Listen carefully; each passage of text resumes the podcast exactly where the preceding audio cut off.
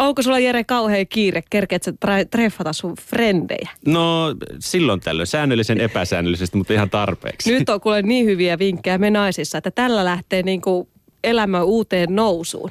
Anna tulla. Öm, Ystävyyssuhteiden hoitaminen voi joskus tuntua mahdottomalta, kun päivään pitäisi ujuttaa myös työt ja muut pakolliset kuviot. Ratkaisun ongelmaan tarjoaa kevyt treffailu. Trendikkään harrastuksen ideana on, että kaverille ei tarvitse uhrata kerralla puolta päivää, vaan treffit sovitaan vaikkapa puolen tunnin lounaalle työpalaverien väliin. Fiksu lyö kerralla kaksi kärpästä ja hoitaa kampaamokäynnin tai salitreenin yhdessä kaverin kanssa.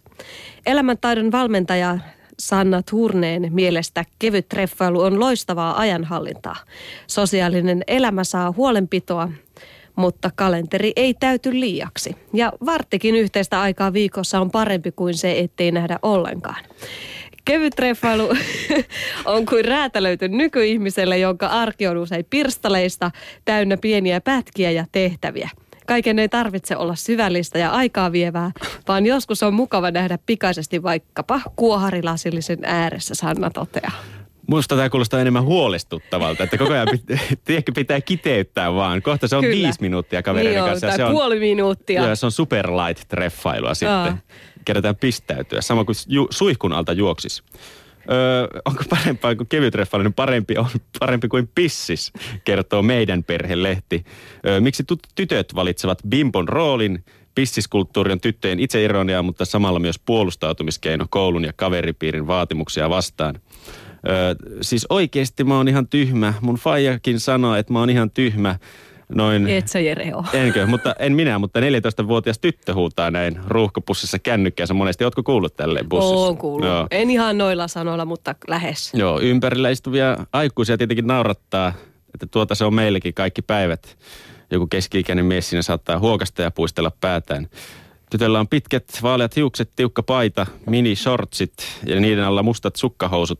Kanssamatkustajille tulee selväksi, että hän puhuu tyy- poikaystävänsä kanssa. Tyttö pohtii isoon ääneen, mitä jos hän värjäisi hiuksensa ruskeiksi, hankkisi silmälasit ja alkaisi päntätä koulussa ihan sikana. Olisit se sitten enää munkaa. Kaveriporukassa hänet varmaankin luokitellaan pissikseksi.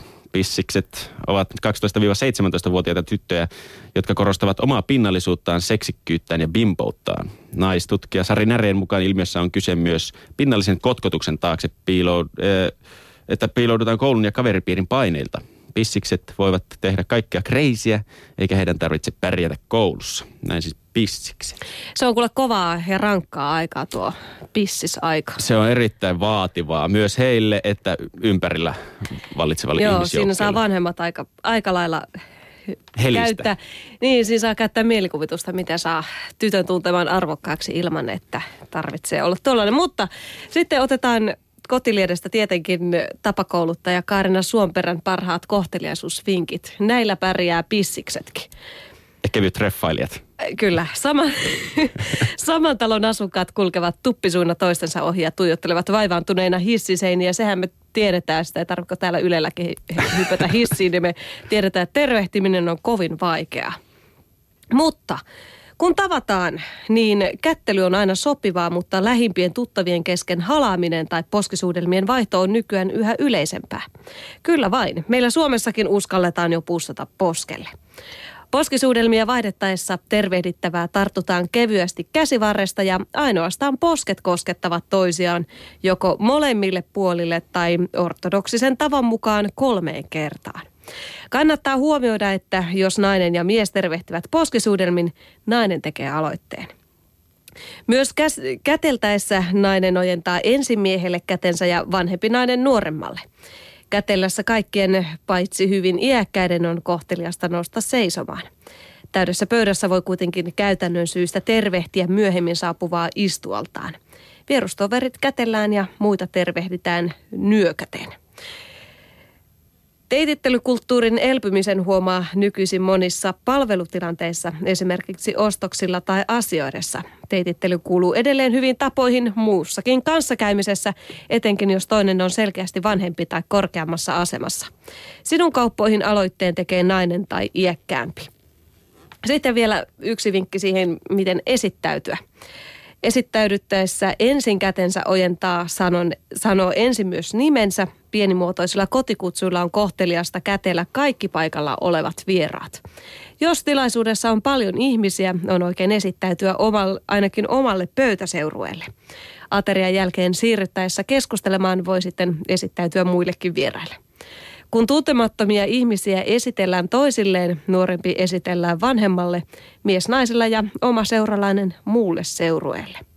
Ja nimen lisäksi on kohteliasta ja mukava tapa kertoa jokin yksityiskohta esiteltävästä.